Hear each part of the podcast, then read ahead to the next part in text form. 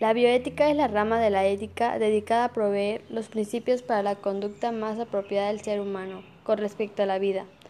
tanto de la vida como el resto de los seres vivos, así como el ambiente en el que puede darse condiciones aceptables para la misma.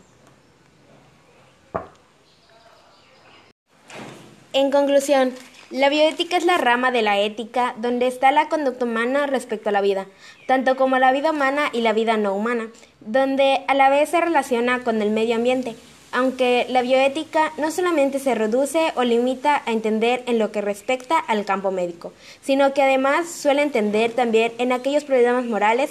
que se suscitan en el transcurrir de la vida cotidiana, extendiéndose entonces como objeto de estudio y atención hacia otras cuestiones, como ser el correcto y el debido trato a los animales y al medio ambiente. La eutanasia es la acción u omisión que acelera la muerte de un paciente desahuciado con la intención de evitar sufrimiento. El concepto está asociado a la muerte sin sufrimiento físico.